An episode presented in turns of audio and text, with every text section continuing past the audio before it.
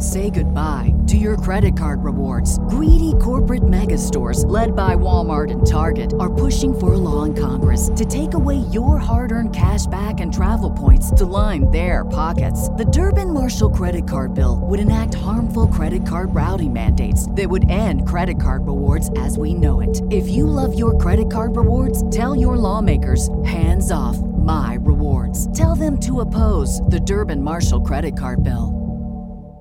Hey guys, certification roundup time. Um, you know, I'm always preaching, go a little deeper in your practice and take some certifications. So I wanted to let you know this year we have added so many more. But like usual, we have our teacher training, which is a great certification if you want to deepen your practice or you're looking to teach. We have Reiki certification at all levels. Our sound certification's been added. So if you want to learn how to play the bowls, that's for you. Akashic Records, both basic and advanced. And Intuitive Healing, which is always one of our more popular ones that we run a few times a year. Crystal certification being added. Added and a tarot reading certification. So please, if you're interested, go to den meditation dot com, go to certifications, check out the schedule, or you can email Den Teacher Training at den meditation dot com and we can answer any questions you have as well. But here's some good news. If you don't live in L A, or you don't have the time to like come in at our schedule, a few of these are already on our den anywhere dot com site, and you can do them at your own leisure. So go to den anywhere dot com, check out what we have there, and we're always adding as well. So I hope you join us this year and get certified.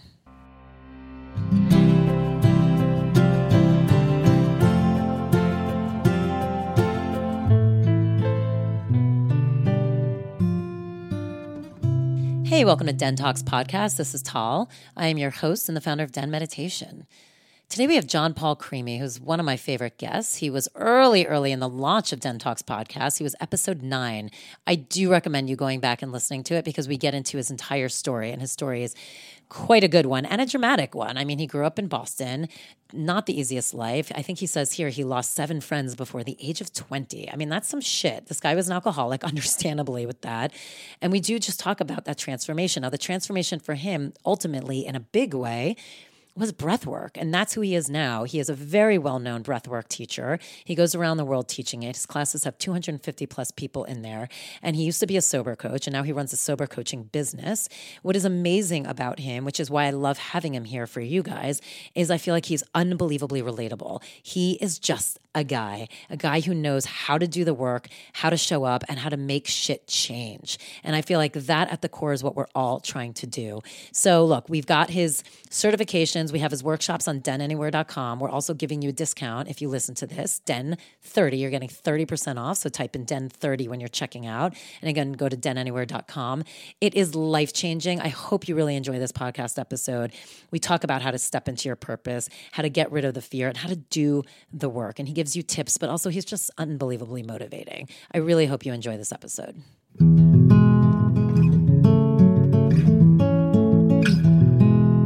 Um, hi, I'm, hi. I get to be here with John Paul again. If you guys haven't caught it, please listen to the first episode that we did together. As he likes to say, he got real emo on it. Um, and he does. He gets emotional, which is so fun from like a guy who likes to curse a lot and just be super tough. Um, but this, we're going to kind of pick up from where we left off, I feel like. And you're always such a good friend. So in some ways, you guys are just going to hear a lovely catch-up conversation between two people. Awesome. I'm excited to be here. Excited to see you. Kind I'm- of. We were just talking about this, if he likes being in L A or not. Um, you know, it's bittersweet. You know, there's some beautiful memories here. I have some amazing friends, some people that I love here.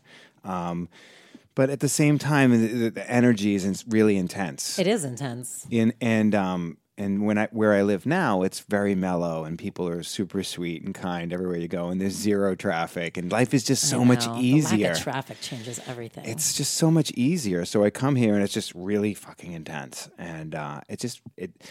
I feel like everybody's walking around here with P T S D. So here's my question for you. And just so you guys know, he used to live here. He was teaching breathwork in Santa Monica and here in a bunch of different locations. And then he picked up his family and moved to Bend, Oregon, right? Correct. Yeah. Um, and so did you feel the intensity and the stress of L A while you were here? Or is this something that's kind of like once you're on the outside, now it's like magnified? It, that's exactly right. Once you're on the outside, now it's magnified. Like you come back and you feel it feels totally different. And you don't even realize it until you're gone. When you're in it, it's just like being in like a traumatic relationship. You don't realize till you step out of it.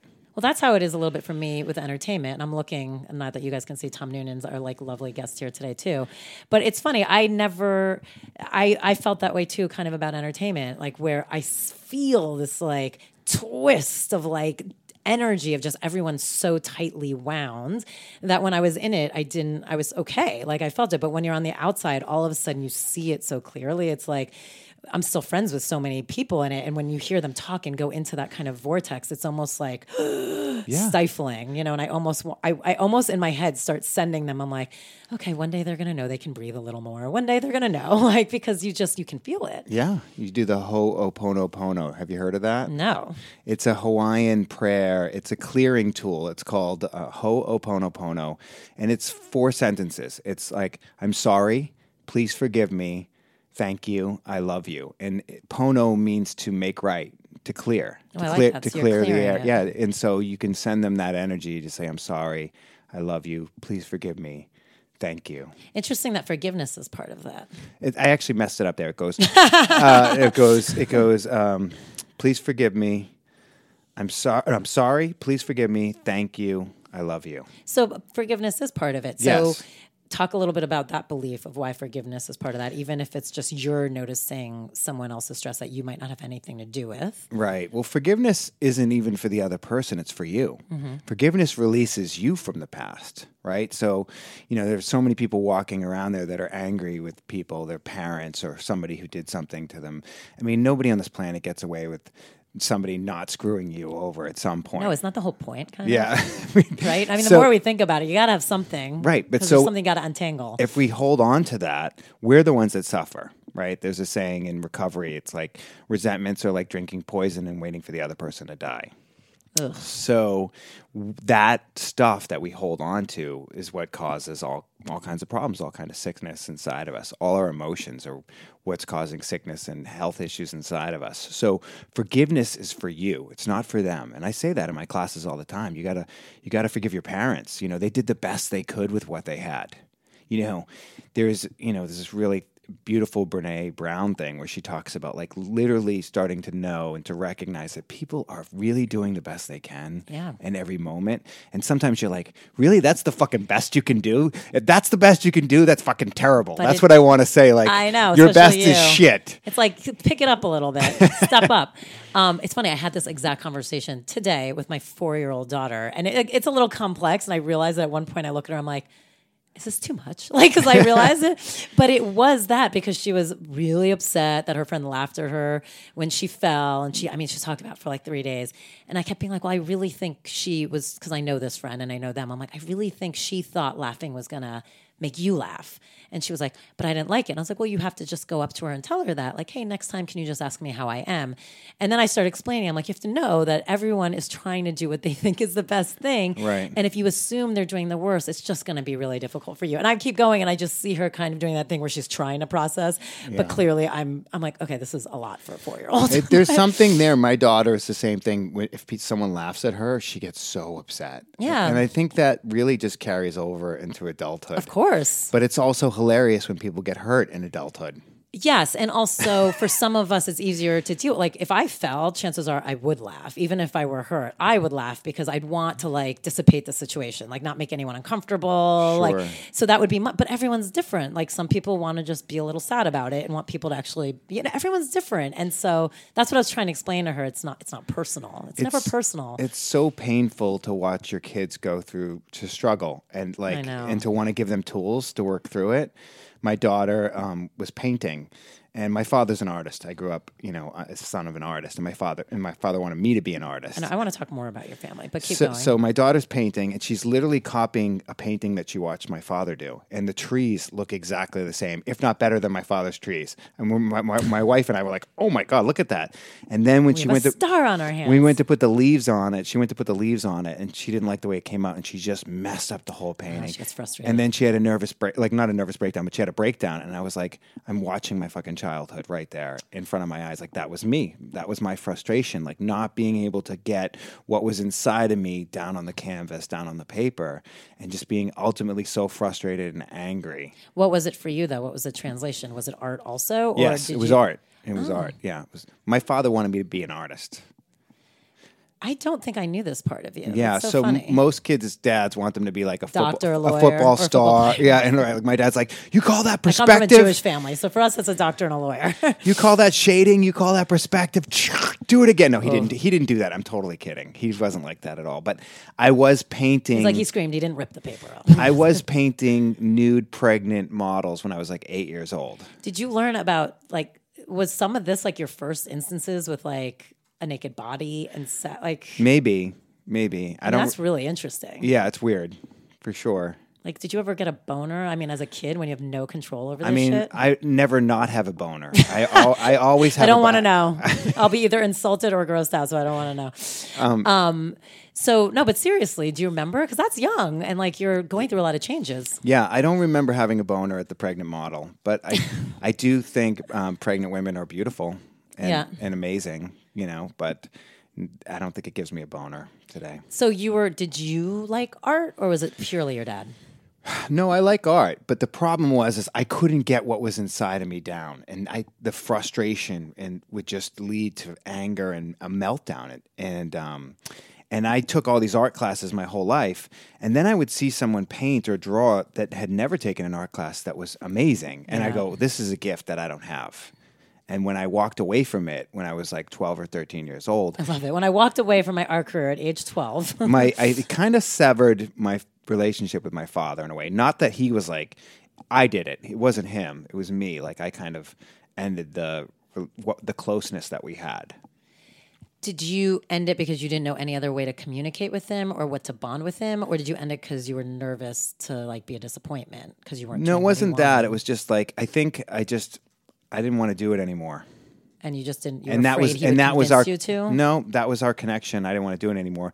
And then I found, you know, friends and drugs. Right. What was your mom doing during all this time? Mm, well, I have a younger sister, so she was raising her. Um, and then, you know, I have an older brother and an older sister. So she was being a mom. Yeah, it's a lot. Yeah, four kids. Yeah. All different ages, like all across the board. Oof. Yeah. I mean, now that you have kids, don't you see how painful that is? You're like, oh my God. I can't imagine it. My my wife was talking about having a third kid, and I was like, no way. I can't do it. We have two beautiful, healthy kids. I'm not rolling the dice again. All right. Like, I like, got it. And I'm old. I'm not like a young spring chicken. Yeah, energy is a different thing. Yeah. But so wait, so your your dad was the one you had a closer relationship with. Like, what was your relationship with, like, with your mom? Um, I mean, my mom is sweet. She's kind. She's loving. She's generous. She's a beautiful soul. And she's, you know... dedicated her entire life to just raising her kids and her one of her grandkids as well. So she's kind of like a, a martyr in some ways, you know, because my dad's uh, difficult. How's your dad difficult? Uh, he's he's got like a kind of a narcissist complex um, in a way that like we could be having any conversation. I could just win an Oscar, and he could be like, let me show you about this painting that I did that's like the Oscar. Like, he brings it back to his art. It's always art. About him. Always about his him and his art. It's always about his art. It doesn't matter what you're talking about. Literally, like, you can't even get the sentence out. It'll steer it back to his art. So when you removed art, you really did totally just remove the totally. relationship. So tell me about, I know, you know, for those of you who don't know, and please listen to that first episode because we get really into it there. Um, you had, like, a rough guy. I mean, you had, like, many injuries, many fights, stabbings. Yeah. Yeah. Like, I mean, it was not necessarily a pretty childhood, and you started drinking early. Yeah. Um, but it's interesting to hear this thing. It went, you were art, art, art, and then you found the group of friends that kind of, it sounds like, was it the friends that got you into that space, or was there other stuff going on? No, I, I mean, I think I have an addictive personality. You know, I dive into whatever it is I'm going to do, right? So if I'm going to dive doing drugs, then I'm going to do drugs. Like, well, but drugs also freed me, you know, they, they freed me from the uncomfortableness and the self-consciousness. And we talk about this, that I'm really sensitive, right? And so my whole life I heard, whenever I would complain about something or something would bother me, I heard, you're too sensitive, you're too sensitive. I heard, and, and that translates to there's something wrong with you. Right. But what I've discovered now that I'm comfortable with my feelings and my vulnerability is that my vulnerability is my superpower. Right? Because when I open my heart in my classes and I get vulnerable and people hear the emotion, that gives them permission to get emotional and let go of all the shit they're hanging on to. So what's still like makes you very vulnerable now? Like, what in your life do you feel like? Everything. I'm I'm a walking raw nerve. And so, you know, I can see the the helicopter crash with Kobe Bryant, I mean, and it breaks my heart. I can't I can't I'm like on an E S P N wormhole until like I don't I don't midnight. hold that stuff in. Like, I just Me let neither. it out. But so I, I had this teacher training, this breathwork teacher training this past weekend, and it was in Calabasas, right where the helicopter Ugh, went down. Yeah. So it was, we were right there when it happened. And, you know, I, I, you know, I shared about it, and I shared that, like, you know, tomorrow is promised to none of us. Like, we have to live our lives as fully as we can today, and, and as much gratitude and as, lo- as much love. But, like, I also in my training, I will get angry at people, and I'll yell at people if they're late, and and I can be a real jerk. And that's the other side of being really that's sensitive. I love you, though. Thank you. But that's the other side. I tell people, I'm like, that's the other side. Everybody loves, they go see, you know, they saw me in the heel thing or whatever. And like, oh, he's so sensitive. He's so raw. And it's like, you love that until I call you out for fucking being late. Right. You know what I mean? Until you see me get irritated or angry. But that's the other side. It's all right there on the surface. And that's how I want to live my life. Well, it's so interesting because I, I was just talking about this. I do find that there, especially in the spiritual world, and I even hate saying that because spirituality is just the world. Yes. But it's like, especially in this world, people forget what the main point is, which is there's a totality and a wholeness that is all different flavors and layers. And like you said, you were super vulnerable and can cry at a dime, and you might scream, and you, or you might like be the angry, but it's you, and it's yeah. all you, and none of that changes. It's who you are. You might balance differently, and you might lean towards one.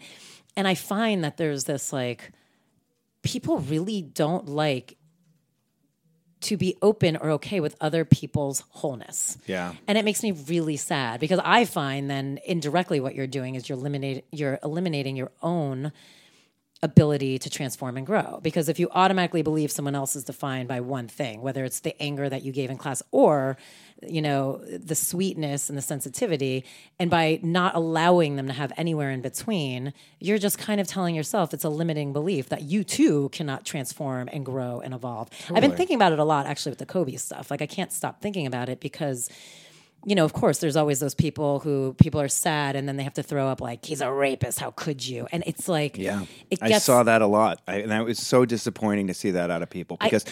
A, that case, I followed that case to the end. A lot of people didn't follow that case to the end because, you know, there's a lot of stuff that came out that, you know, he could have been very well innocent. And, and there's, it, nobody knows what nobody happened knows. what happened in that room. But, and even if, even if it was... It was seventeen years ago.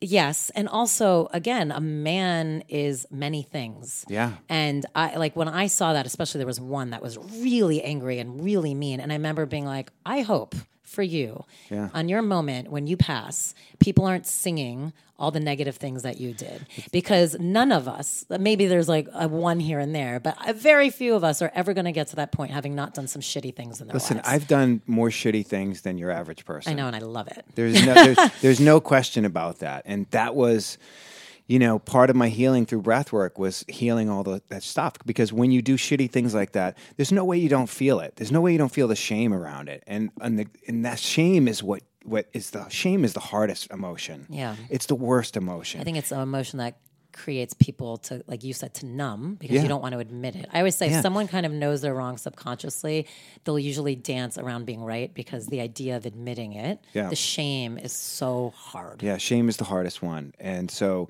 clearing out that shame so that you could, listen, there is nothing, there is nothing out there that you have done that makes you unworthy of your own love. And that's just the truth.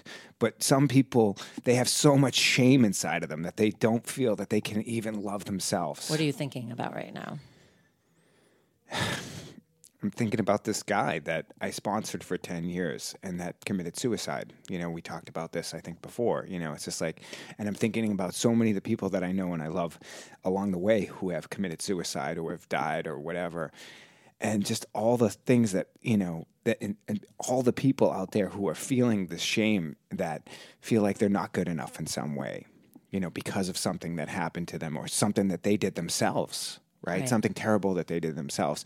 And you can release that. You can clear that. You can get rid of that stuff. And so I feel like that's my job. That's my mission, is to help people heal from that stuff.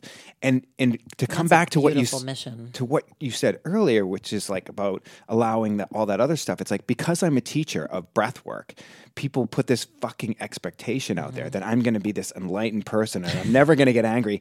And I was just telling Tom on the way here about some comment. I, I some, love Tom, you're a star of this podcast. I love it. Uh, some lady commented on my thing and on Facebook, and uh, you know, I should just leave that shit alone. Alone. Yes, I've had this conversation with you before. I know, I know. Everybody tells me this. All of my friends, and they're like, "You cannot go on there." And I and I just, you know, I didn't. I didn't. Some lady was said like, "This is a hoax," and I was like, "You know, you need to come to a class." And she said, "She said only true therapy works, and this is a hoax," oh, or whatever. Well, and I said, "Well, obviously, true therapy has not worked that great for you that you would go on someone's Facebook and make a negative comment like this." Absolutely, I think right? that's a great response. Yeah. But then I went on to say other things. So, anyways, stop. I know my wife just as bad. I my wife. I know my wife. I have to run things by my wife. Good. I you have better to. Be I doing have to it. show her emails before I send them. It's it's like I but, don't. I don't have. I need. That, I need a better filter. But you know that side of you, which I think is also huge. Again, it goes back to us acknowledging the totality of a man next to us is also acknowledging the totality of yourself. Yeah. And that comes with everything. It's like, what are the positives? Like, learn to love them, but also what are the perceived negatives? I mean, nothing's truly negative, but like. And own them and love them. And it's the same thing. Like, you know that you might be quick to react. Like, know that about yourself. And I love it. And then so you go to your wife. And, you know, that's a beautiful solution. Do you know the love languages? The five love languages? Yes, remind me. It's service. I haven't looked at this in a long time. Acts of service. Words of affirmation. Yes. Um, like quality time. Yeah. Physical touch. Mm-hmm. And um, gift giving. Oh, right. There's always oh, one I forget. Yeah, me too. So my two main top love languages are acts of service, what you do for me. Yeah. And the other one is uh, words of affirmation. Me too. But so, mine's but, words of affirmation and then well, so what's the opposite of words of affirmation? Criticism. Oh. Right? Yeah. So it's like, it, it, it like, it and now me. that I'm bigger than I've ever been out in the world with this breathwork thing, I get more criticism than I've ever gotten. Of course. And because so, people like to take down people. Yeah. It's painful. It's pain- it's like people love to put people on pedestals and then they love to take them down, too, oh, especially course. with it's celebrities. Like, like spectator the, sport. Yeah, it's painful. I don't know, you know. And it's sad. I mean, again, it goes back to that Kobe thing. It really got me because I was like, I mean, there's so many angles to it also. It's like there's so much else that, first of all, don't mourn him. No one's forcing you to mourn him. Like, don't mourn. If it doesn't work for you and for some weird reason, don't do it. Yeah. And I'm sure the victim, like, I'm sure this is very complicated for her and her family, and it should be. But, like, for a lot of other people, they were touched by him, and you can't take that away either. Like, no. you can't take away someone doing something great for someone else just because they also might have done something bad. It it, do, it still exists. They yes, both some, still exist. Someone on my Facebook put on uh, hashtag rape Colby and then hashtag R I P Colby. And I was like, I started to write, this says way more about you than it does about him. It's true. You know, and then I deleted it. That's what I do all day long. I write comments and then I delete comments that I don't. I do that on Facebook a lot too. It's funny because I'm on a certain like a mom group too, and it's I'm a, always like, and then I'm like, mm. It's a bummer because there's people that I really like and I, that I've known or that I have feelings for, that I uh, good feelings for, and then I see something that they post and I it, it, it changes my opinion of them. You know, I start to judge them. I'm actually reading Judgment Detox right now by Gabby Bernstein. Judgment Detox, how funny. Yeah. Is it good? Uh, it's pretty good. Yeah. I'll let you know if it works. I think you'll always have an element of it. Yeah. The but, New England in me isn't going anywhere. Of course. Anywhere. Let's go back to the shame, though. So for you, back to your childhood. So your, so your mom was very sweet and kind and sounds like kind of angelic, doing her thing. Yes. And your dad was kind of a one-path man. And so yeah. when you weren't under that. But then you got caught up in this. You were talking about that you had all this frustration and you were sensitive. Mm-hmm. And so the drugs kind of made you, I remember you saying this on the first episode too, that like the alcohol made you feel safe. Yeah. I mean, alcohol for a lot of people, it saves them. It saves, it's not the problem. It's my solution to the problem. The yeah, problem is how, Band-Aid. problem is how I feel inside. The problem right. is that I'm too sensitive in a, in an environment, in an area that doesn't allow for sensitivity. Do you feel like that's part of like why you grew into kind of this fight mode and this tougher clan? Do you feel like that was like subconsciously satisfying your toughness versus sensitive, like being sensitive? Maybe, yeah. I mean, it's a way. Yeah, I mean, I know a lot of tough guys, um, and they they have that. You know, the people. It's so funny. The people that come to my class that have the biggest crack open the most are the tough guys who right. are holding it all in. I know. And then it's just like the pin yeah, breaks it. It just cracks open the levee and they like ball, which is what my experience was the first time I did it. So it's like the more you hold it in, the bigger the the bigger the release, the bigger the experience. Um, Do you feel like it then, for an addict, does that become then addicting? Were you trying to like find that again every time? Sure. Yeah. I mean, yeah. I'm, but the good news is, is like, the more I did breath work, the more it just cleared out all my stuff. I mean, it just healed so many layers inside of me. People think that they've done the work. I thought I did the work, and then I laid down and I did this thing, and it started stripping away all these layers from childhood up. What do you mean you thought you did? Like, when are you talking about? In when I thing? first started doing breath work, I had like, I had done therapy, I had done twelve-step work, I had done everything out there, and I'm like, I've done all the work, and then I laid down into this breathing thing. And what I didn't realize is that so much trauma, so much shame, so stores. much grief, it stores in your body, it stores in your nervous Cellular system. Cellular right? nervous right? system. Yeah. There's, there's scientific facts now that prove that trauma is passed through the D N A. Nobody's yeah. disputing that anymore. And they see that with the grandkids of Holocaust survivors. Know, isn't and, it so amazing? And it's just so like, some people will be like, I don't know what, I didn't know why I had all this stuff. Could be my parents. My father has a lot of stuff that happened to him, and his parents, and their parents, and so it's passed down through the D N A. Well, I see it a little bit. You know, my child's adopted, and so I see it sometimes because there's a few things that are very her that I know she's not picking up from behavior patterns from us. Right. You know, like certain like reactions, like sensitive reactions that I just know because it's not how I act or live. And it's interesting. I'm always like, where is she getting that from? Because it's like intense, and it's clearly hers. And I'm just like, it's got to come. It's D N A, like yeah. it's hers, like. Yeah. But from who? Like I'm, it's I can't figure it out, obviously. But it's like it's really interesting because it's, it's like so I, clear. There's something yeah. that at some point needs to be cleared out. Yeah, it's like eye color. I mean, it's literally just passed down through the D N A. They've done studies with mice where they spray the cherry blossom spray and then they shock it. And then they spray the cherry blossom sh- spray, and they shock it, and then they just spray the spray, and it has a reaction. And then that mouse has babies, and they spray the cherry blossom spray. It's never been shocked, and then it has a reaction. Mm. Fourteen generations Ugh. later, it's still responding to this cherry blossom spray where other mice are not. So there's, you know, studies that prove that mothers that were pregnant at nine eleven, uh, the babies are born with higher cortisol levels. And so... Uh, That makes sense. Yeah. And so all this kind of stuff that's passed on. And so I knew it was my parents' fault, but now now I really know. Now I can prove it. Um, Do you believe in like past lives, reincarnation? I, I'm not I'm not that guy. I'm not very woo-woo. Um, I know, because I'm just curious with that idea, like...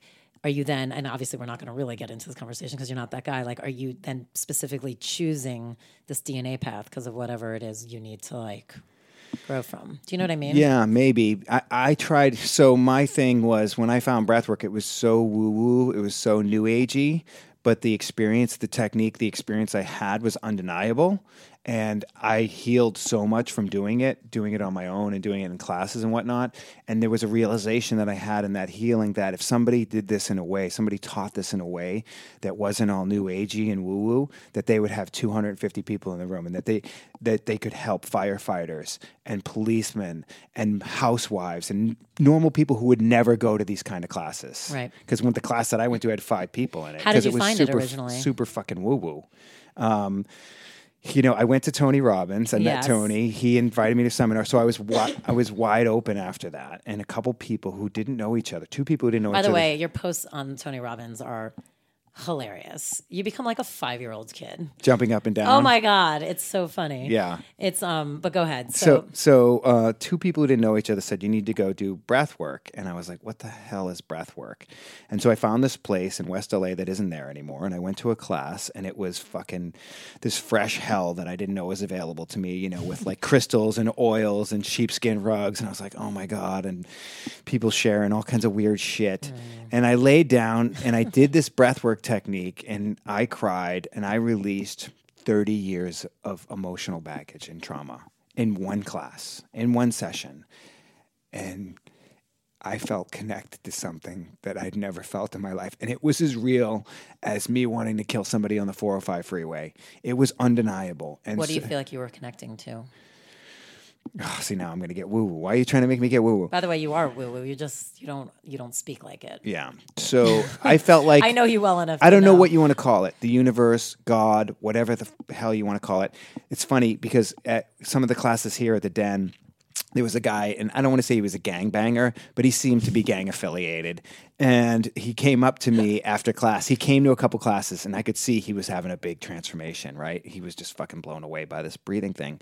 And he came up to me after class, and he goes, can I can I talk to you for a second? He pulled me aside. He's like, I felt I felt God in there. Oh. I felt the presence of God. He goes, I go, yeah, I understand.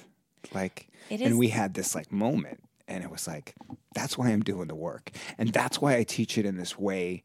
That but what did that feel like for you? I don't, I, I want that guy to, in my class. I want that gangbanger.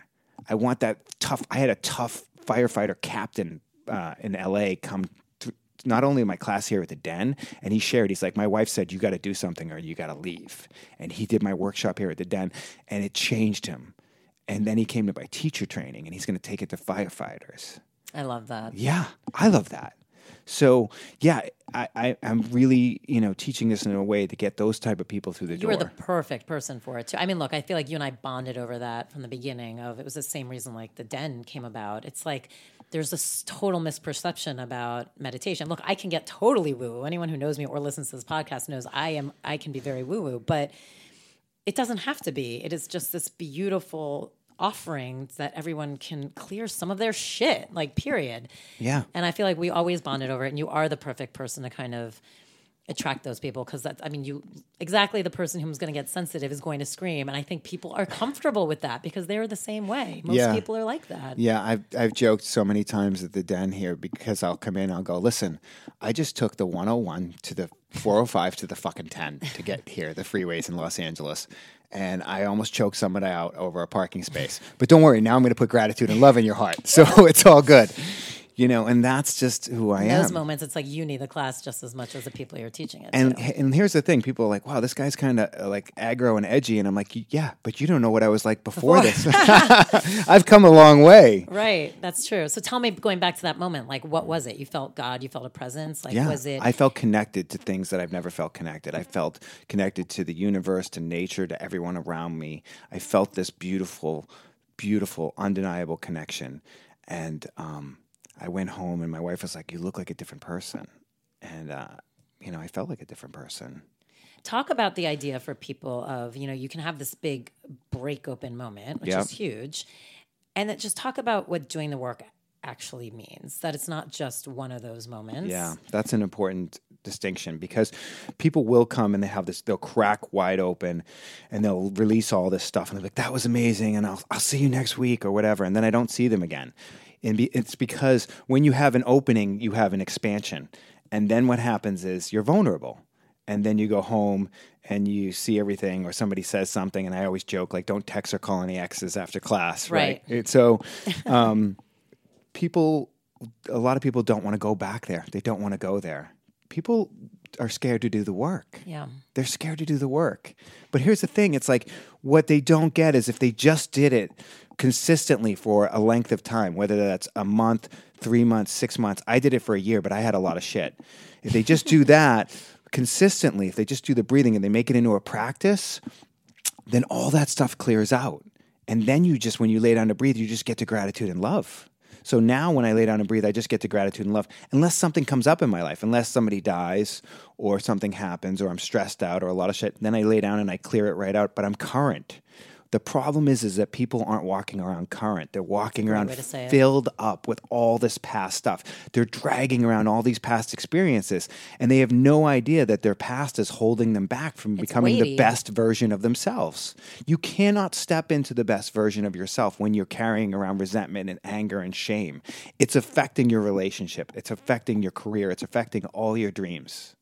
And so they have no idea, because you're reacting. You're not doing this, or you are doing this as a result of your past, as a result of all the stuff you're you're doing. So if you can clear all that stuff out, now I can come to this business idea or this relationship with a clean slate, so to speak. And we're not doing that. Most people aren't doing that. Yeah, it's interesting. I see that too. And it's also the, like you said, you have this opening and you become vulnerable. You know, people expect sometimes whatever version of this work it is, whether it's breath work, meditate, anything, they expect to always feel euphoric. Yeah. And you're like, but that's not it. Sometimes you might actually feel pretty shitty yeah. because you are uncovering some stuff and you are diving deep. And that's the beautiful part of the journey if you can embrace it that way, which a lot of people can't because it's so uncomfortable. Yeah. So how do you motivate people to like get through that?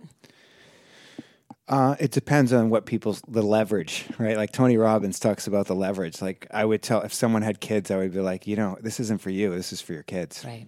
That's a great one. Yeah. If they and have if, kids. If they have kids. Right. If they don't have kids, you got to find out what the leverage is for them, what they want, what they really, really want. What you want That's has funny. to be more important. Tell me what you want, what you really, really want.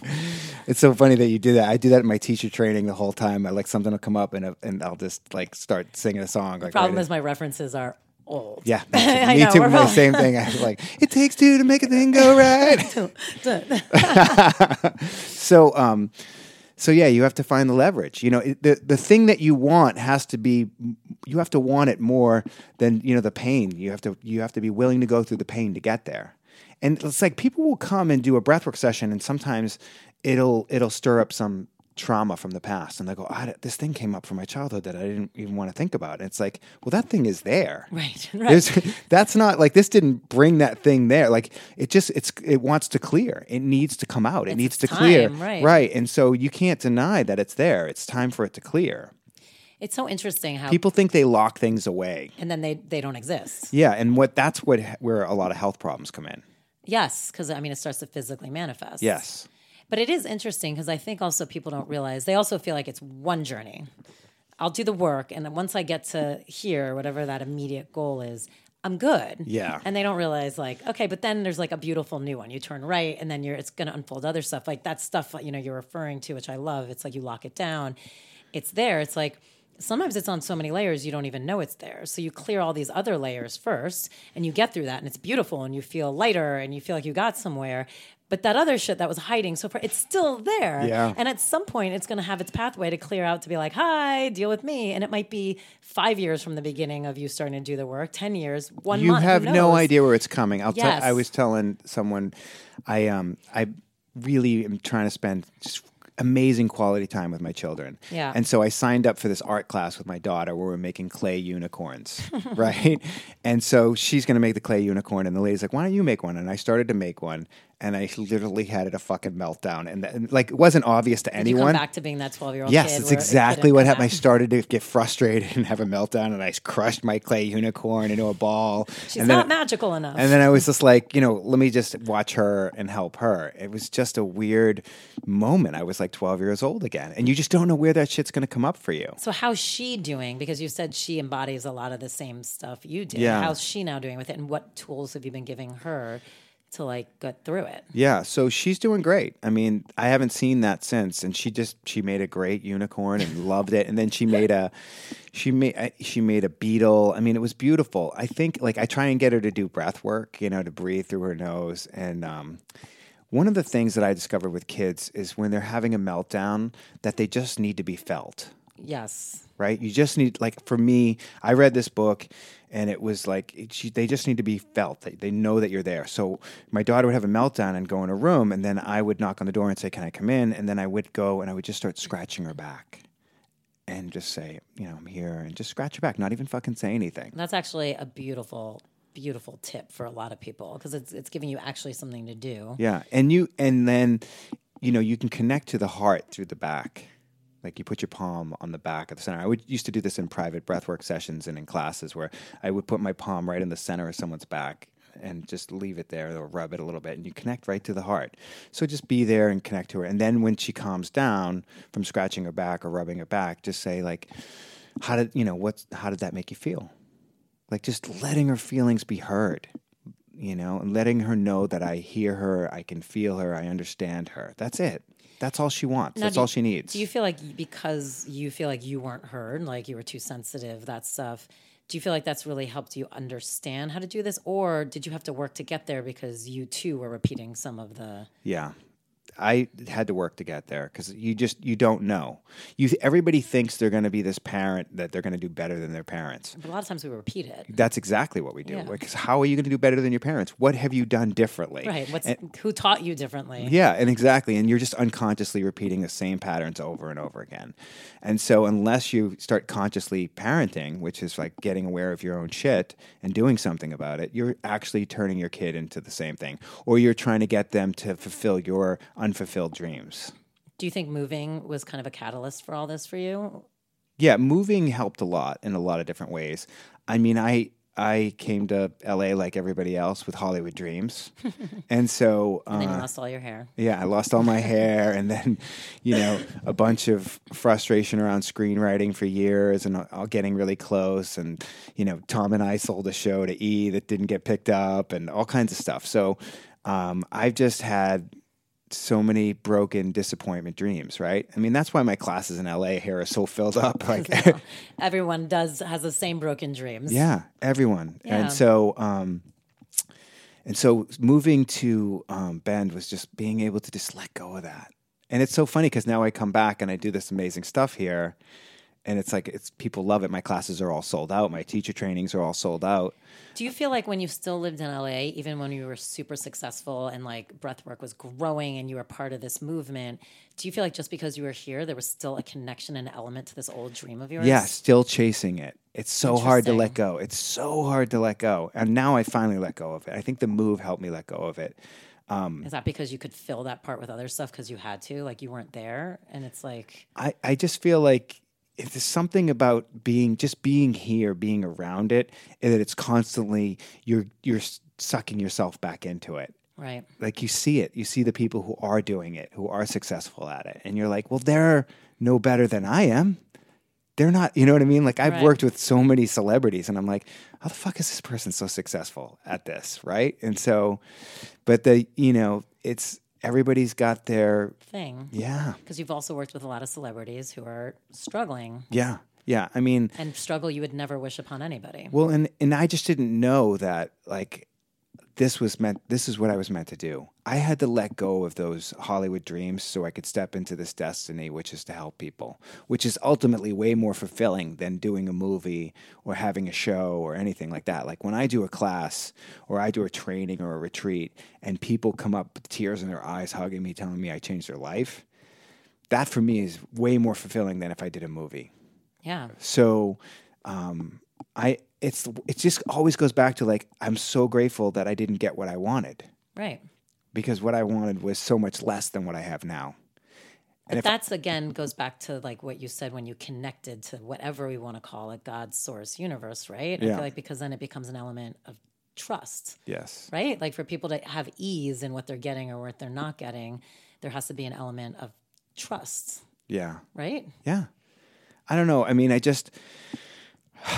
I always tell people, like, you don't know what's on the other side of doing all the hard work for yourself. And... sometimes some things aren't meant to be for us. And if we just strip away all the stuff that we think we're supposed to have or think we're supposed to do, then there is something there for you that you may not anticipate or expect. And so just stripping away all that stuff was was the key for me. There was a moment, and it's Tony Robbins, right? Like I love Tony Robbins. So there was a moment in Tony Robbins where he's got us pulling these moments into our heart, moments of gratitude, moments of this. He had us do a future moment. And I never wanted kids my whole life. And then in this future moment, for some reason, I was I saw a little girl and a little boy, and I started to weep. And I just I didn't know like I didn't know I wanted kids. And then I did in that moment. It literally shifted for me in that moment. And I went back and I told my wife, I was like, I think I want children. And she's like, what? What happened to Tony Robbins? And, you know, now I have children that look exactly like that moment. It's crazy. It's super woohoo weird. Really? Yeah. So you're woo-woo. I I'm know. I'm just going to say it here. And so, uh, so uh, and it's been the greatest source of love, the greatest source of fulfillment. It's been my greatest gift. And just to be a dad. Like It that's, feels like it's like been this missing part of like your growth. Yeah. Yeah. And it, and then it comes back to, too, like forgiving my dad for his misgivings and his shortcomings so that I can be a better dad. Right. Are your parents still alive? Yeah, still alive. Has it changed your relationship with Hopefully them? They don't listen to this podcast. I so, won't send it to them. um, so, yeah. So it's like, you know, I, I was so mad at my dad for years for some of the stuff that he did wrong. And he did some stuff wrong, you know, some inappropriate stuff that he would never own. And, um, That's why that's part of that transformational letter workshop that I used to do with yep. people, right? If we have to wait for people to give us what we want, what we need, then we're screwed. Mm-hmm. So this thing, this transformational letter I created with breath work gives you what you need from that person without even having to talk to that person. Um, so I, I and at one point too, I just wrote everything my dad did right because he did a lot of stuff right. And he was a good dad. And it goes back to how we started this conversation of like people are whole. Yeah. There's like good and there's bad. Yeah. So it was nice that you could lean into some of the good. Yeah. And he really did the best that he could, you know, he really did the best that he could raising me. And he, he gave a lot of love and he did, you know, and he did a lot of stupid shit too, you know? And so just knowing that now as a dad, like I'm not going to be perfect as a dad. No. And I hope that if I make a mistake that my children forgive me. So our first time we did our twenty-one day challenge, it was such a huge success. I'm really excited to announce our next one. Starting March first, we're going to do our global twenty-one day challenge. Chandresh Bhardwaj is leading it, and it is finding your source of happiness. This is great because you can go to den anywhere dot com, sign up today to make sure that starting March first, you get a meditation delivered into your inbox every single day for twenty-one days. And these are meditations you can have for ever. So please join us again starting March first, but join today. Go to den anywhere dot com and join our twenty-one day challenge.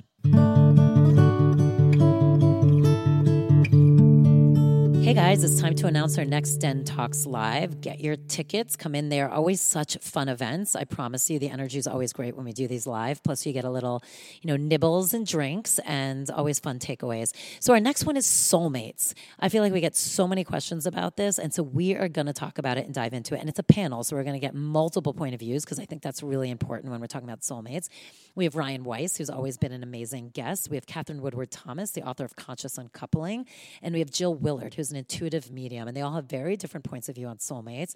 So this way we can discuss, are they actually a thing? Do they exist? If they do, how can you attract them? What does a soulmate really mean? Can a soulmate be a family member? Does it have to be a partner or a lover? So there are so many angles, not to mention the questions you guys are going to ask. So go to den meditation dot com or den tox podcast dot com and reserve your spot so you can come February twenty-ninth at La Brea. Soulmates.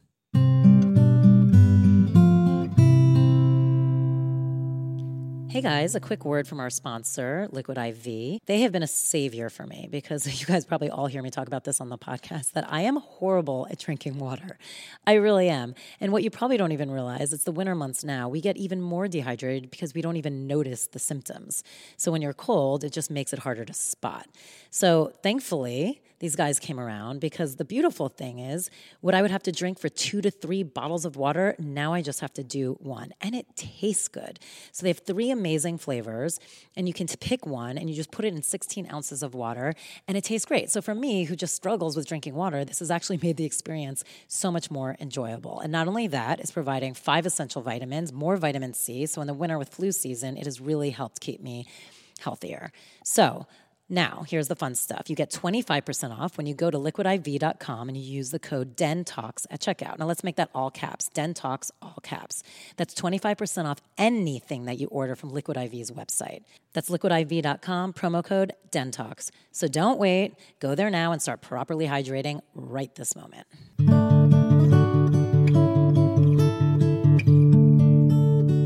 Also, I mean, what a... It's funny, I keep just going back to empowerment, empowerment, and I feel like so much of breath work and how, especially how you teach it, is really empowerment. It's yeah. like knowing the powers in there, and you're kind of cultivating it like through the breath, and it helps give you clarity, it helps you have breakthroughs, it helps you release, like all these things. And it's it is, it's empowerment of take the reins. I mean, again, not to bring it back to Kobe, but it's so omnipresent right now. That's been, you know, everyone's taking that message of like, hold on to your loved ones closer. And of course, I get it. Yeah. But like the message that kept coming to me was like, oh my God, shut the fuck up and just start doing your shit. Right. Because that's who he was. He was like, it's you, you're on the court, you make it happen. And part of me was like, if anything of this timeline of showing you, it's like, stop complaining about your parents. It doesn't mean they didn't fuck you up, but now what? Totally. What are you going to do about it? Like, what's your change you're going to do? Like, yes, that happened to you in your past, and it's awful, and it has really made it difficult and impossible for you to do X, Y, and Z, but now what are you going to do about it? Like, yeah. How can we stop? And I hate saying the word wallow, because some people be like, how dare you? And I know some things are atrocious that happen to people, but like you said, you can sit around for your entire lifetime waiting for the fairy dust to come and shift it for you. The only thing that's going to shift it for you is you. Yeah. I mean, and it's like, I feel like people don't, A, think they have the power to do that. B, sometimes they don't want to do it because they'd rather have the fairy dust or that person or right. that thing change for them. So speak a little bit to that, because I well, feel like that's so much of what you do. Yeah. Listen, people want to blame their parents or other people so that they don't have to do the work, right? right? Your problems may be because of other people. They may have other people's names on them, yep. but your solution has your name on it. Well, I love that. And so, um, uh, Kobe was we'll really use that for, for our Kobe was really known for his work ethic. Yeah. Kobe worked his ass off off the court and on the court. Yeah. So that comes back to like just do the fucking work yeah. on yourself, right? If you can't sit there you like hoping that something's going to change, because the hope is going to die eventually. You have to get active. You have to take fucking action to change your life. Stop waiting for something or someone to show up or something to happen to change your fucking life. If you're, you know, if you're waiting to give love to yourself till you lose, if you're waiting to lose weight to give love to yourself, or you're Not waiting, if you're waiting for your career, this big career moment to, to happen, to love yourself, or you're waiting for somebody else to show up and love you before you love yourself, then you waste your fucking life. Right. It's like you've got the wrong order. Yeah. Stop wasting your fucking life waiting for something or someone to happen to you to start loving yourself, and start making a choice to start loving yourself in this moment. And loving yourself means showing up and doing the hard work. People think, I say this in everything, it's a bubble bath, right? Mm-hmm. It's not a fucking bubble bath. I mean, yes, a bubble bath can be there, but sh- loving yourself is showing up and doing the uncomfortable work, being willing to do the shit you don't want to do that you know is going to make you better. I think it's Les Brown that says this, if you do what's easy all the time, then life will get really hard. But if you do what's hard, then life starts to get easy. Ooh. And if I, I've I done, love that. I, you know, keep doing the hard work. There's very little that makes me uncomfortable at this point, because I've gone through so much discomfort. I'm willing to step in the discomfort. I'm like, what can I do that's going to make me fucking uncomfortable? Because I need to grow more. I was going to say, it's. I was about to jump in and say, I feel like me too, because you kind of almost start to really love that part of like the discomfort, because you know where it brings you. You you've seen the other side so many times yeah. that you know it's just better and more enlightening or more informative, whatever it is for you, that the discomfort actually weirdly becomes pleasurable in some ways. Yeah. It's like, I know I can feel it when I'm in a moment of transformation. I'm like, oh shit, time to like do some work. And like when I sit down in my own practice and I switch it up a little bit to target whatever that is, and it might be, it's surprising. Whatever comes up becomes surprising, and it might not be great, but like, I'm so okay sitting in it, because I know, I'm like, this is interesting. I'm curious to know where this is taking me. Yeah. And I know it's taking me somewhere, and I have a trust in that now, versus maybe in the past it might have been like, what the fuck, what's happening? Now it's like, oh, I know if I let this happen, I'm getting somewhere. I have no clue where that is, but I know it's somewhere better. Yeah. I mean, that's how, that's how you become a better mom. That's how you become a better teacher, a better wife, better whatever, is you show up and do the uncomfortable yeah. stuff. Like, I, I want to be the best breathwork teacher on the planet. And so I have to keep becoming, I have to keep stepping into that discomfort to grow, to become a better teacher. I just did a training last weekend, and it's like between that training and the training before that, I did Tony Robbins, I did a ho'oponopono certification. You know what I mean? I did a bunch of, I'm like well, all. So you're with, certified in that. Well, I mean, it's it was well, like. Then you better remember the order. Yeah, I know. Well, they changed the order from like, it's it's not exact, it's like one. I'm kidding. Person says it this way and one person says it that way. It's not, but yeah, it's not a big, th- big deal. I mean, it's just, uh, I keep trying to find new things. Like, what can I do next? Like, what else is out there? Talk to me about what, when you were in the thick of it, like you got sober. And again, please listen to the first episode, because the whole like stripper roommate, like getting pulled over. I mean, his actual moment of change, where the last time you had a drink is it's intense, like from yep. stabbings to fights, almost getting pulled over, to your stripper roommate basically being like, get your shit together. It's yeah. a great story. So please go back and listen. Um, but from that moment, what do you remember being either something that was said to you or a moment, what do you remember something that got you, that you heard? Because I feel like a lot of times, like, people talk and talk and talk, and then it's just something you resonate with that you can hear. What do you feel like you first heard that actually made you go, yeah? Mm, it's so hard to, to pinpoint because, you know, I had a couple bottoms, and but it's never really your bottom. People say it's your bottom when you stop digging, right? But Uh, you know, you think that this is going to be your bottom. Like, you see somebody get in a car crash and you think, like, why can't they get sober after that? Or like all these different horrible things that should be your bottom. They lose their wife and their family, and it's not. It's not. But I really have, and I'm coming up on twenty years of sobriety, which is ex- thank you, which is exciting. I really think now that the bottom is when you turn around and ask for help, because nothing changes until you ask for help. You can't do it on your own. I just haven't seen anyone be successful on their own, especially long-term sobriety. So the bottom is like, okay, this hap- lots of things will happen to you that should be your bottom, but when you finally, something happens to you, whether it's external conflict, you get in a car accident, you lose your job, your wife leaves you, whatever, or internal conflict, which is, I just fucking hate myself and I hate my life and I don't want to live like this, which is a lot of celebrities that I've worked with because they don't lose all their shit, right? right? So that's internal conflict. They have to have something inside. I think it's when somebody just says, I need help. And that's when you can start to change. That's the that's literally the moment. What do you think it is about that? That is the catalyst. Why? Why? Yeah. I don't know. I don't. I honestly don't know. I mean, it's different for everyone. You know, you can't. It's different inside of everyone. It's like so many people have crossed invisible lines inside of themselves. So they said they would never do this, or they would never do that, and then right. they do that, and, and they just keep going. And now they've got more shame. Right, comes back to the shame. They get more shame, and then you need to use more drugs or more alcohol or whatever, more food to c- cover that shame up. And, you know, the pain becomes so great, or it's just one weird thing that just does it, and you're just like, okay. Because people will, for years and years and years, try and get sober, and then suddenly it just works. What can someone do who's on the outside? Ask for help. I mean, ask for help. I, I'm a big proponent of twelve-step recovery programs, you know, all the anonymous programs. I'm I'm huge. I think they work. Um, you know, you people might say that, oh, they know a person who went to that, and, and this person, it didn't work for this person, or this person's in, you know, twelve-step and they're a jerk or whatever. It's like the programs aren't the people. The programs are the step and the books and all that kind of stuff. And I think that that stuff really works. I don't think, I know that it works. It's the, it's really the only thing I've seen work long-term. So if you, you know, ask for help and get help, um, it, it's there.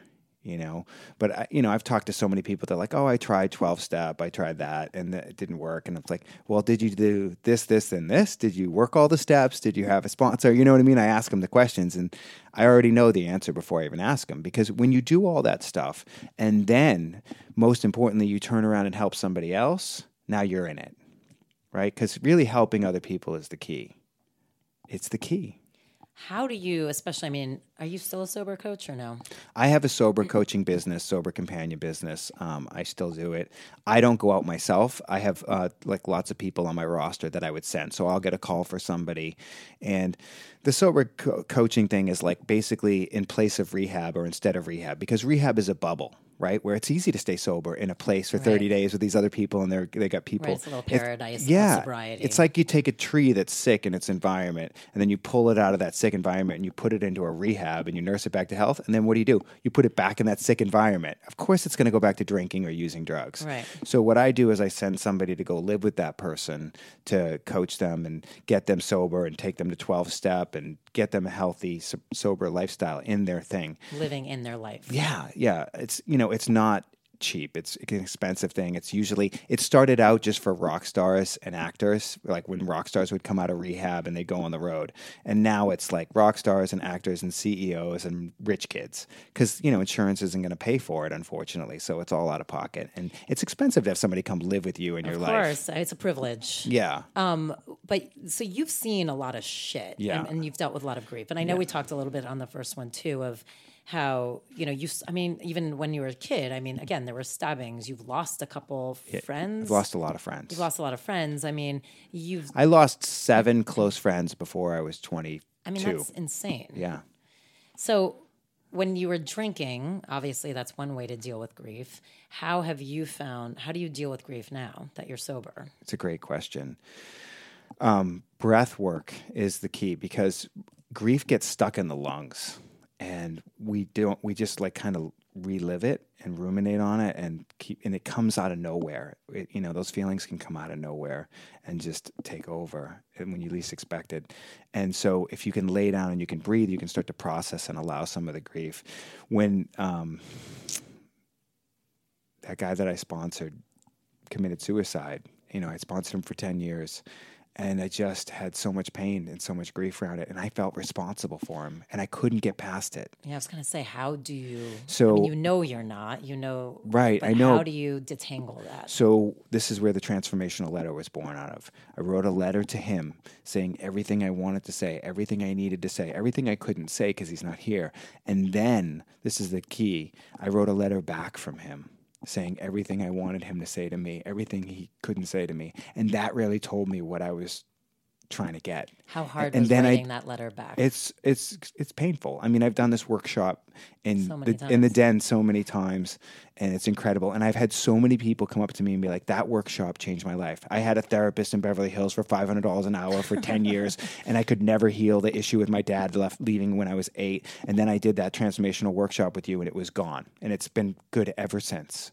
So that's in this five-day emotional detox course that I created. That course is a combination of all the den workshops that I did, right? The affirmation workshop and the transformational it. letter, and the, I call it the legacy or the eulogy workshop, uh, and also the love letter. So it's like all these workshops I did at the den combined with breath work. And if you did that five-day emotional detox, it would be like a lifetime of therapy in five days. Oh my days. God, it's amazing. You guys can go to den anywhere dot com, and they're all there, including a certifications, which we'll talk about more too.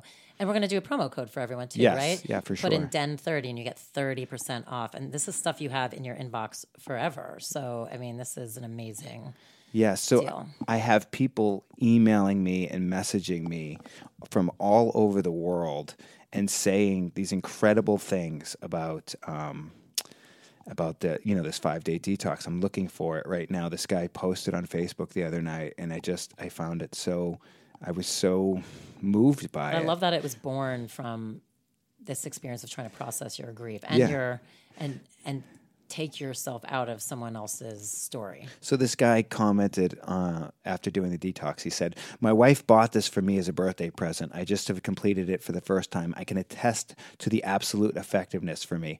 For forty-five years, I have been emotionally straitjacketed by abusive parenting and religion in my childhood. I was depressed and my functioning had gotten so low I could barely respond to others. I committed to the breath work and the exercises aggressively. The very first time I did breath work, I felt transformed physically, emotionally, and mentally. My posture has improved. My emotional well-being has radically transformed. My cognitive functioning has become razor sharp. My being is whole, and I am now able to function as an adult in ways I have never been able. My wife says I seem ten feet tall, and she does not recognize me. I have absolute confidence where I used to have none. My wife says I no longer snore. My sexual virality is back. The single most expe- effective tool I've ever encountered for overcoming self-doubt and fear. I will never stop doing it." I mean, that is probably the most amazing review you could get. I know. It's I mean, just it really like, got every angle. I was amazing. I was like, wow. And that, but like, I have hundreds of those from people all over the planet, like, which is crazy. I love that. I'm so proud of you. Thank you. Yeah. You guys, if you have never experienced breath work, you absolutely have to. And like now you can do it online also, or go to one to say, it really is. I remember the first time I did it was with you too. Yeah. And it, it's, and I remember, I remember you doing it. I can still see you doing it years ago. Like you were going for it hard. I was like, wow, she's going for it hard. Yeah.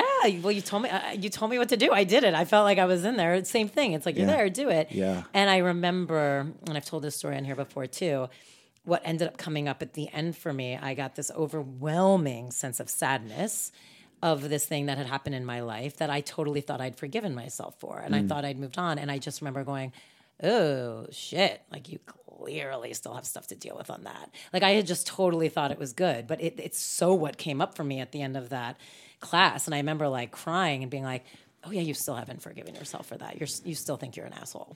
Yeah, we, we try to make it good somehow in our mind, right? It's like when something really painful happens or whatever it is, we find a way around it. Like the mind will literally forget things, that traumatic things that happen to us, yeah. just to protect us so that we can carry on and go on with our lives. I believe that. But the body doesn't forget. I agree with that too. And so at some point you're going to need to process that out, or it's going to come out in the, in some way that's not good, and some sort of health issue or, you know, whatever. So everybody thinks they've dealt with all their shit, but they haven't. But here's what's so great about you, and like before we get to the four U's, it's like if you can do it, like you're such a great example that way though. It's like literally drinking, drugs, stabbing, fights, like yeah.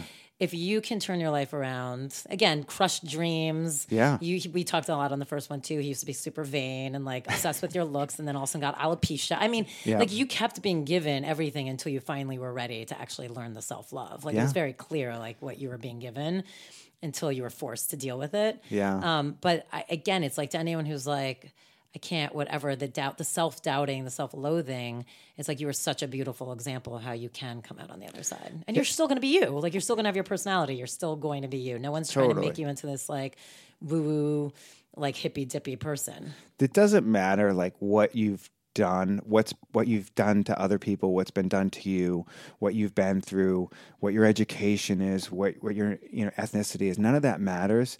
If you want to heal, if you want to get better, all the thing, the only thing that matters is that you're willing to show up and do the work. Yeah. That's it. That's all you need. That's all you need to do is just have a willingness to show up and do the work and love yourself. And like, I've been saying this a lot lately. I keep saying, you know, work harder on yourself, but don't be harder on yourself. Just mm. don't be harder on yourself. Because that's the thing we do is we work hard on ourselves, and then something doesn't work out, or we screw something up, and then we beat ourselves up.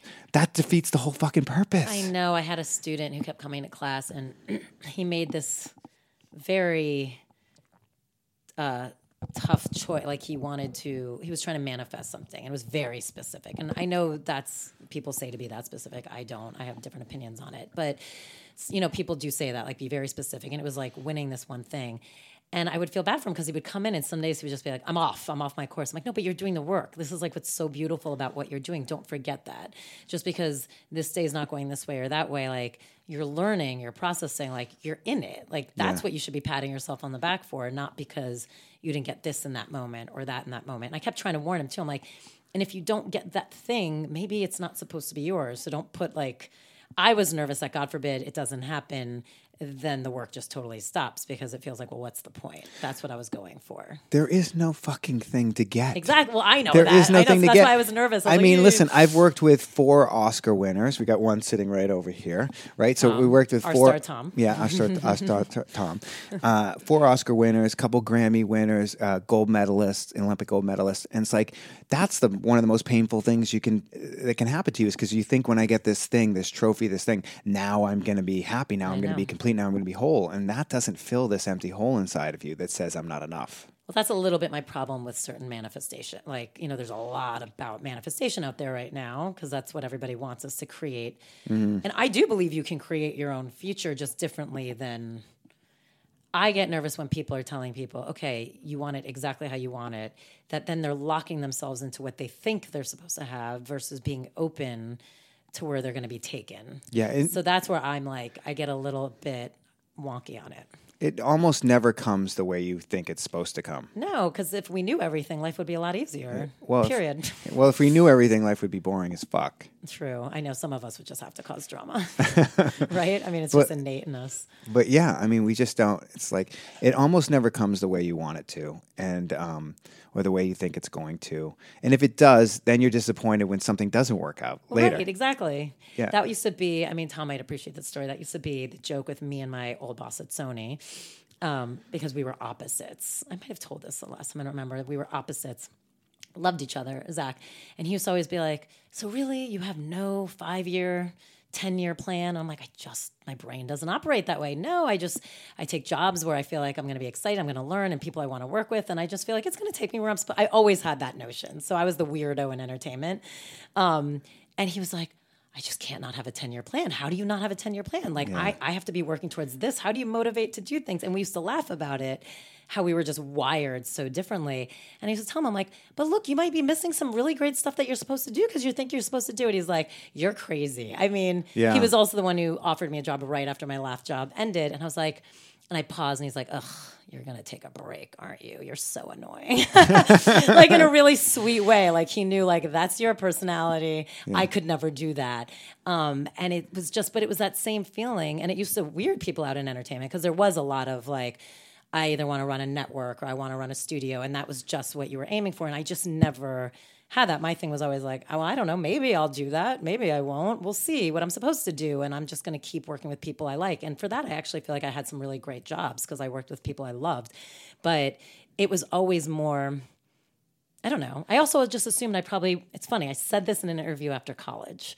When I was interviewing college, someone asked me what I was going to do in twenty years or something, which again, my brain doesn't compute. And I said, probably, and it's funny because look what I'm doing, probably a job that doesn't exist that combines everything that I've done up to that point.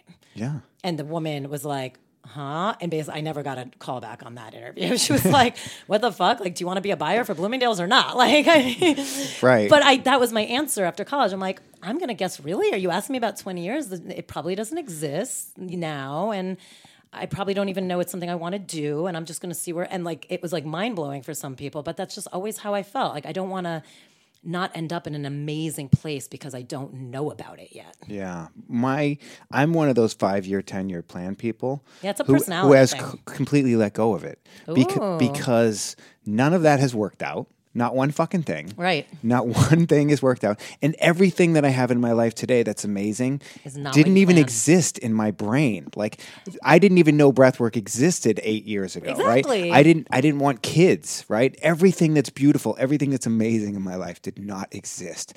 And so mm-hmm. I want to know what else is out there that I didn't know, that I don't know exists right now. That's for exactly me. Right. That's how I felt. So, I was like, so yeah, I would love to do a book one day, but no, you know, no one, actually someone had a horrible book deal that I said, that's the worst book deal ever. No, thank you. But I would love to do a book, and but that's going to maybe present itself or it's not going to present itself. It will. I would love to do a documentary. Maybe it'll present itself. Maybe it won't. That will for sure present itself. So we'll see. But like, I have these, like, oh, I've become I have these, here. That's happening. Maybe that. So I have these great things that I would love to do, but right now I'm just going, yes, let someone call. I'm getting Getting all these calls and opportunities to do uh, other people's events, classes at different events like the Bulletproof Upgrade Labs or Panache Desai and all these different Amazing. events. And I go and I say, yes, if it feels good. I'm like literally tuning in. This is woo woo now. I'm tuning He's into like, guys. He's woo-woo. No, it's just like, here's the thing. At our base, we're animals. And we yeah. have an intuition, just like an animals start to stir when there's an earthquake coming, mm-hmm. right? They know there's something coming. When you're talking to someone or you're with somebody, if you really tune in, I keep pointing in my stomach, you can't see it on the podcast, but like, that's where your intuition is. That's where it lies. And it's like, I feel good about this person. I don't feel good about this person. I feel good about this opportunity. I don't feel good about this opportunity. Instead of your head just taking over and going like, well, lots of people are going to be there. And da da da. And there's a lot of times people trying to take advantage of me. They want me to come do something for free. There's no exchange. They're getting all this stuff, and I'm getting nothing. Right. And that happens a lot. Still? Yeah. Oh, yeah. It's just a higher level. It's right. still fucking happening. I know. It like, never stops. Don't you love how people like slyly put it in yeah. as if it's like you're not going to notice it? Yeah, I always it's say so that funny. They're like, you know, you come and do this because we're going to have so many people here that don't know your work yet. Yeah. And you're like, come on. Yeah, that's exactly I how know. It's presented. And it's just like, oh, God, give me, there needs to be an exchange. Like make it, you're charging four thousand dollars a ticket and you don't want to pay me anything? That happened to me once with a woman, and it's a much smaller scale, of wanting to set up a private for her team, which we do all the time and we charge people for all the time. And she kept trying to pitch me every reason why it should be free. And I actually stuck, because usually I'm like, I can be a softie. I was like, I just don't know what to tell you. Like, this is someone's time and this is what we charge. And the person worked in the same business. So I was like, I know you put on events too, so you understand that there's a cost that comes with these. I've already gone to my lowest price for you. And she just kept going. And I just, honestly, I was proud of myself. I kept holding firm. And a, Uh, we eventually actually did it. She had a great experience. But I just remember being like, well, I don't understand. Why does it feel like you should get, why is this something that I you, totally, of, of all, when it, it co- it's going to cost me money to do that for I you. Know, so why do you feel like I should? There's no exchange. There, not always, because Tony Robbins, I met him and he invited me to his thing and it changed my life. But I dug in, I played full out. But a lot of people, I've comped people for certain things. Of course. And I've comped, like my, co- I'll give you a great example. I my two of my cousins that I love to death, both reached out for help. And I sent them the course, right? Right. And I just happened to, and this was months and months ago, I happened to look the other day, neither one of them, they haven't even fucking opened it. You know what I mean? And so I used to, at the Den and this other studio that I used to teach at, there'd be like two to two people in the room, one or two people who weren't doing the breath work. And then I would go to the front and I'd be like, did they come in on a guest pass or did their friend buy their class? And they'd go, yeah, they absolutely did. Interesting. Yeah, it's like, so if it was free, they didn't feel like they had to put in the work. You don't value. Not, you don't value yeah. what's free.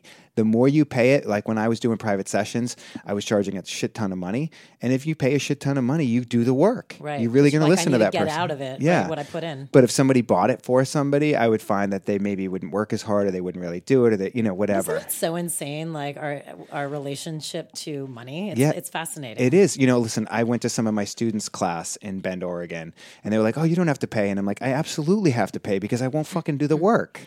And also as a teacher, you know, you're trying to support. Like, of course. You get it. It's of, like you're supporting someone new who's of, growing. Of course. It's for everyone. But by the way, good for them for saying that you should come for free also out of respect. That's yeah. also a nice thing. Yeah, but I want to pay.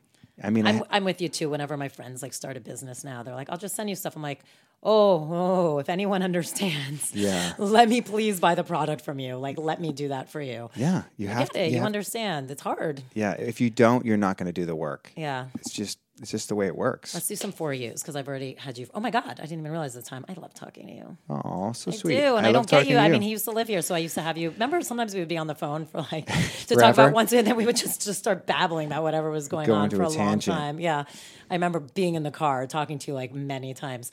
Um, okay. First thing you do when you wake up? I go pee-pee. And then I go and I stretch, and I do a book. I do like a handful of some of them are like yoga stretches, down dog, squat pose, and cat cow. And then I go I like in, a little cat cow. I go into like a little prayer pose. I call it a surrender, and I just say kind of a prayer, and I ask, you know, God, the universe, whatever, to keep my kids safe, to mm. protect my family. That's it. That's all I ask for every day. He's breaking again. Ah, so yeah, because you know we don't know. Right, so we don't know. So I ask for that, and then um, I'll do some type of breath, connected breath. Like, so it might just be twenty connected breaths. It might be three sets of thirty with a breath hold. It might be a full breathwork session, and then I'll sit on the pillow. I'll get to the meditation pillow, and I'll sit there from anywhere from ten to twenty minutes. How long does this whole? It's about thirty minutes, the whole thing, and then I get after the coffee, and I get to work. And I the work the, the work is usually I try to do something creative first because I feel like you have like really an hour or two of two hours of creativity in you, and it's best first thing in the morning. And I get up. This is crazy. I get up at like three thirty, four in the morning now. I, it's funny. I was doing that too naturally. Yeah, Did you me set too. Your alarm? Nope, naturally, no I was alarm. Doing it, and then I got that fucking flu that went around, and yeah. I'm like, I'm four weeks out, and I'm finally starting to feel like myself again. Well, the Tony Robbins thing threw that all off because he has you up till three in the morning. Oh, so yeah, you jumping sleep. Up and down. It's forty degrees in the room. I mean, it's insane. People Sounds are in like there. Succumb. They're in there in like coats and parkas and gloves. I mean, it was insane. I'd be miserable. Yeah, it was. I I, I was. I hate being cold too, and I was kind of no miserable. Hair. Yeah, it's, it makes it ten times worse. So. Yeah, so then I get to work, and but I don't I don't have an alarm anymore. And it's funny because I was a personal trainer for I don't even know twenty years or something, and I had to get up super early, and I hated it. And I'm like, someday I'm not going to have to get up early. Now you and do. I don't have to get up early, but I do because I want to get all this stuff done before my kids get up. Me too. I, I want to connect with my kids before they leave, or you know whatever, before my daughter leaves for school or my son leaves, or so I spend some time connecting with my children. They wake up around seven seven thirty, and that's really nice. And then I go back to work for a couple more hours. And um, whatever it is, I mean, I'm, I'm running a couple businesses. So. I know, it's insane. What's a surprising hobby of yours? Oh, that's a good question. Um, well, I do Brazilian jiu-jitsu, so I love to choke people uh, unconscious if I can. And then the other hobby that I've never said on a podcast or anywhere is I'm really into architecture and design. And so right now is the first thing I've ever gotten to design. I'm redoing a bathroom in my house, and it's I'm super Are you loving ex- it? I'm hating the construction process because it's been a total nightmare. Um, as people can understand, and everything has gone wrong that can go wrong. But I'm really excited to see the end result. So uh, I like, yeah, I like, I mean, I love the beautiful walls in the den. I was showing Tom this, oh. the, the brick and the so beautiful, the, so how you sweet. Designed it. You did such an amazing job. I love that shit too. Yeah, it's so much fun, right? And to so pick fun. It and to see it come to life, like your vision, that's exciting uh, hobby. And um, yeah, I think those are probably the two. What's a current obsession? Oh, that's a good question. Uh, current obsession is um, cold therapy. I've been doing the cold stuff. Like, is it even colder for you because you don't have hair? Maybe. I mean, I don't know what to compare it to. because I didn't do it when I had hair. I have to do that cold stuff. I'm still... I resisted it for so long. I I'll know. tell you a good way to do it tell is me. to get in the sauna first. So to sit in the sauna for half so an hour. So that you want the cold. Yeah, and then it's easier. It's easier to jump in it. And the contrast like from the sauna bath. to the cold is actually really good for you. Or to find a place that has the, hold and the, the hot and the cold right next to each other and go back and forth. That's how I started. Because even the cold showers, which in L A you're never truly taking a cold no. shower, I, I still can't do. Listen, the cold shower in Oregon is a real... It's an actual cold shower, yeah, it's right. so cold. It comes out in the wintertime. It comes out at like forty-eight degrees oh. if you go full cold. And this new shower that I'm doing, the shower head is like the size of a pizza box. Like, so that it's not just touching one part of your body. Oh, you'll be rained on. Yeah. I, yeah, I try. And even knowing, I'm like, it's not that bad. It's Los Angeles. It's never no. going to be that. And I'm literally like, the toe goes in, the arm goes in. It's like the slow. And then I'll be doing like these weird, like, okay, I can do my head now. I'm just like, I think it's, that hard it's for me. easier. I'll get better. Before I could do the cold shower, I could actually do the cold immersion where you really get in a tub. Did you just like, do it fast? Yeah, just sit right in there and get right to your neck and then just start breathing. Just long exhales to just. How long do you stay? I was I got up to twelve minutes in a fifty, a fifty degrees. So I would get in there, but I started going back and forth. I like five minutes in, five minutes warm. But I would get in there and just go shh, long exhales. And what I discovered is the first two minutes is absolute hell. Like everything, like my nipples felt like they were on fire and everything hurt. And I was like, oh my God. But then after two minutes, it all goes away and you're just fine. You're numb. Yeah. And you just, and you just, and then you just focus on your meditation and your breathing and you really are. Puts you in the moment. Have you floated? I have a float tank in my house. In your house? Yeah, I have a sensory deprivation oh, I tank like in my house. I knew that. Yeah, I love it. It's my my I wife like will be like, "You're being too. a jerk. Go in the tank." And I'll go in the tank, and that'll put me into a deep, deep, deep. Well, that's meditation. What I was going to say. Like, what do you feel like the difference? Like, because you're saying you can actually like disappear into this deep meditation when you're in yeah. the cold bath.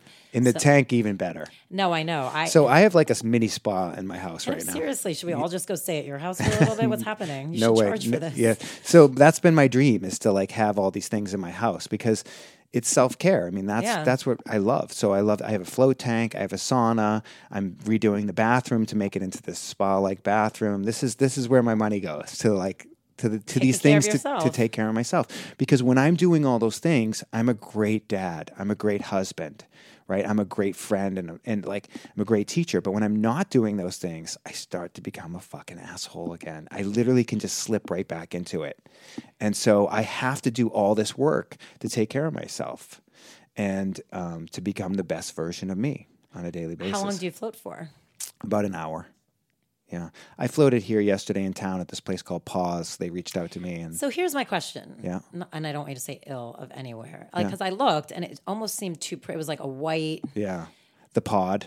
Yeah, yeah, that's it's what I floated in yesterday. Really expensive because I've seen other places that are so much cheaper for much longer. You can get like two hours for forty-five bucks, and yeah. this one was like an hour for seventy-five bucks or something. Yeah. It was expensive. I was like, oh. Yeah, there are there are there are two different places. There are a couple of different places in town, and yeah, one of them I used to go there. That's yeah, where Westwood, I started. Right? Yeah, I started there. It was actually and in Venice. Venice, I think. Venice yeah, was both. the original yeah, yeah, yeah. place. That's the, I like that. That's place. the Float Lab. That's Crash. That's yeah, the he's great, and I love yeah, and, and Kobe who works there is great. Yeah, and then, but yesterday I got invited to PAWS, which is on Washington Boulevard, and, and, and I Culver. went. In, yeah, and I went to the pod, and that was amazing. But I don't even know how much it was. They they comped me, but right. that's you Seth know c- celebrity breathwork Seth teacher. Nancy. Okay, yeah. a celebrity. So yeah, so it was fun, and uh, but I have one in my house, so I don't have to share and think about other people going in there. And well, now you put that in my no, head. No, but well, Come here's on. the thing: it's you take a shower before and after. Nothing can live in eight hundred pounds of Epsom salt. It has a filtration system that's incredible. Can I tell you my thing? Sure. And I know this is way too long, so I apologize, guys. Um, so I have a fear, and I'm going to start talking about it because I talked about it our our episode. We just did our hundredth episode. Can you believe it? Oh my God! And I was talking about it that I have this crazy irrational fear of snakes. Okay. Crazy. Well, that's actually ingrained in your D N A, though. Yes, I'm sure. And I know there's like spiritual some symbolism to it and all of that. And I've had actually some amazing meditations and moments with snakes that are not scary, or I've been like, holy shit, I can't believe this is happening because I am terrified by snakes. This is incredible. Like, so the first time I, the last time, yeah, the last time I floated, which was amazing. I was in there for over two hours. It went by like that. Incredible. But in, t- towards the beginning, all of a sudden, as I'm lying there, and it's dark, right? It's sensory deprivation. I'm like, there's a fucking snake in here. Now, look, I knew the logic. I kept saying, use your logic, use your logic. You know there's not a snake in here. You know it's your fear coming up. And you know that's like, it's just coming up. So just use your logic. There's not a snake in here. Calm yeah. down, do breath. Like I was chanting. I like mantras, so I was chanting my mantras. And like eventually I got through it, but I'm not kidding you. For like twenty minutes, I was like, what if there's a fucking snake in here? It's like that irrational fear that the snake's going to come up the toilet. Sure, sure. Except then I just heard it happen to someone, and now I'm like, well, thanks for that. I always thought that was like, you know, a myth and a legend. And now I'm like, now every time I go back on there, I'm like, I just have to unravel like twenty more years of fear of a snake coming up my toilet. So it's the same thing. So I haven't been able to float since then. I think oh, I'm going to go on God. Thursday. So your brain is this powerful thing, right? Powerful. And that's why, like, if you did psychedelics... See, Tom's laughing at me. I don't blame you. If you do psychedelics and you start to have a bad trip, it's really your mind just taking over and going down that dark road, right? Totally. And so there's a thing, it's called the Verticulator Activating System, right? And so it's like when you buy a car and all of a sudden you see that same car everywhere, your brain is looking for certain things. Right. And, and often it's looking for what's wrong in your life and what's missing in your life. And if you're always looking for what's wrong or what's missing, you're going to be fucking miserable all the time. Right. Your brain doesn't give a shit about your happiness, right? Its job is to protect you, and that's what it thinks it's doing. So you have to override that, and that's why. So I, I know I have to go float again because yeah. I know it's going to probably come up again, and yeah. it's like, and now there'll probably be like forty fucking snakes in there with me, and I'm just going to have to like get through it and like face my fear. But I actually, I'm like, why haven't I been floating? Like, maybe I really you need to go it. I'm like, lay oh. down with snakes, and then I know, the float that's tank the will be final it. Thing, which we talked about on the podcast last time, and I was like, I know I need to just. It's like hold some fear one. Factor shit right yes. there. Yes, ultimately I'll do that. I'll keep everybody posted because I do think that is what's going to have to happen. Is I'm going to have to do that. I'm not going to like it, I but know, I'm going to do it, I and know, I'll get there. I'm going to overcome this fear. As soon as I leave here, I'm going to think of some other obsession that I have. Like always, for, let us know. Oh my God. Okay, so mountains or beach? Probably mountains. I live in the mountains. Right, but did that change? Were you beach before? Like, do you feel like you were meant to be mountains and you were, like, denying it? Like, what do you think? Because it's switched. I have a fear of the water. I've almost drowned twice. Oof, Jesus. And that the only anxiety panic attack I've ever had. We're getting real dark at the end yeah. of this podcast. I like it. No, I don't think so. I mean, listen, I, I had a panic attack. I had an anxiety attack, like scuba diving. It's the only time it's ever happened to me. And it was fucking terrifying. Um, and I was like forty feet down. There was no visibility. And a fucking oh. shark came out of the dark. Well, that, that's terrifying. Yeah. And that's I started to, and the air was going out of the tank. Like, and then super, that made you more Yeah. nervous. It was just awful. And, um, but I love the ocean. I used to surf. I'm a terrible swimmer. And so I just feel safer and more connected and more grounded in the mountains. And, um, yeah, it's just, I just love the view and the beauty of them. So... Well, you are amazing. We are going to do a personal practice. Was that three or four? Well, we're going to pretend it's four. We did four years. I was like, did I ask four questions or three? Because we kept talking so much. I don't even sure. remember. Sure. What are the four questions again? Well, I just asked you. We did, let's see, obsession. Yeah. We did mountains or beach. Okay. We did what do you do when you wake up? And I feel like, was there one more or no? What about like... Doesn't James Lipton... Well, how about this? What's your What biggest... does James Lipton do? Like, what do you want God to say when you get to the... Sure. What would you like God to say to you when you get to the pearly gates? I just set myself sorry, up... Sorry, James, for stealing it. It's his fault. I, sorry, I set myself up for that. I think... I think I would like him to say that you did, I love you. You did a good job. You did good work. And you helped a lot of people. And you are. And you do. So I'll say it. I know I'm not God, but does that help a little bit? Thank you. No, of course. You're amazing. I'm always so happy to talk to you. And um, so you guys, he has his certifications are online. His those workshops are compiled to that five-day detox. Yeah, the way the certification works is I have two different courses, and you can do them. You got to do both of them to get a certification. And you can do them either both in person or both online or one in person and one online. But you got to do both courses and I give you certification. But it's actually the easiest. I don't want to say the easiest. It's like the shortest route to breathwork certification because there's so many people out there and they're charging like eight thousand dollars and it's, it's a year. And it's insane. And it's like, what are you getting for eight thousand dollars? Like I've distilled it down to what you actually need to take someone through a session or to lead a class or something like that. I've made it like this is all you need to do it. And I do bigger classes more often than anyone else that I know of on the planet. Yeah, right no, now. Your classes are packed. So yeah. Go to den anywhere dot com and we're giving you thirty percent off of all of this stuff. So just put in den thirty and it's yours for thirty percent off. And I promise you, your life will be changed in an amazing way. Thank you. Thank you for having me. No, of course. And stay tuned because he will be doing his personal practice.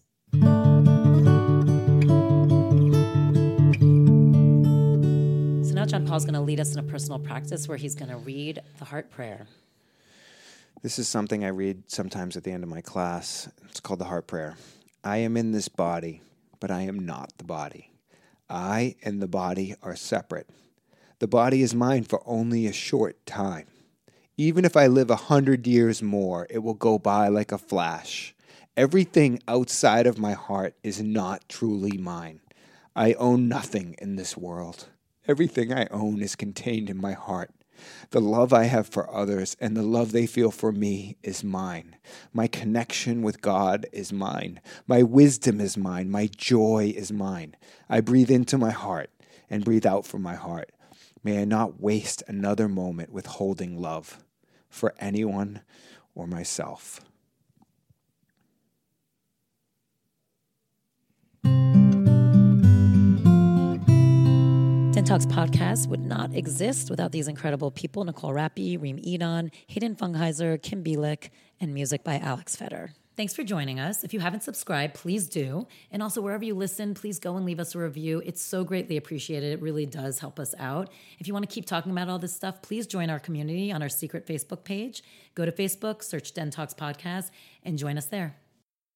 Cashback is not available on gas in New Jersey and Wisconsin. Hey, good morning. You're heading to the airport, right? Yep, thanks for checking. I like the car. How long have you been a rideshare driver? About three years now. I really enjoy it. Isn't it hard to make money these days with the price of gas being so high? Not for me. I use Upside, the free app that gives you cash back for every gallon of gas you buy. Wait a minute. Are you saying you actually get real money back when you get gas with the Upside app? Yep, I get real cash back every time I get gas. Does that actually add up to anything? I'll make around two hundred dollars to three hundred dollars. Wow, that's serious. Extra cash. I'm downloading the Upside app now. Download the free Upside app now to earn real cash back every time you buy gas. Use promo code C A R for an extra twenty-five cents a gallon bonus on your first tank. You can cash out anytime right to your bank account, PayPal, or a gift card for Amazon and other brands. Just download the free Upside app and use promo code C A R for a twenty-five cents a gallon bonus on your first tank. That's code C A R.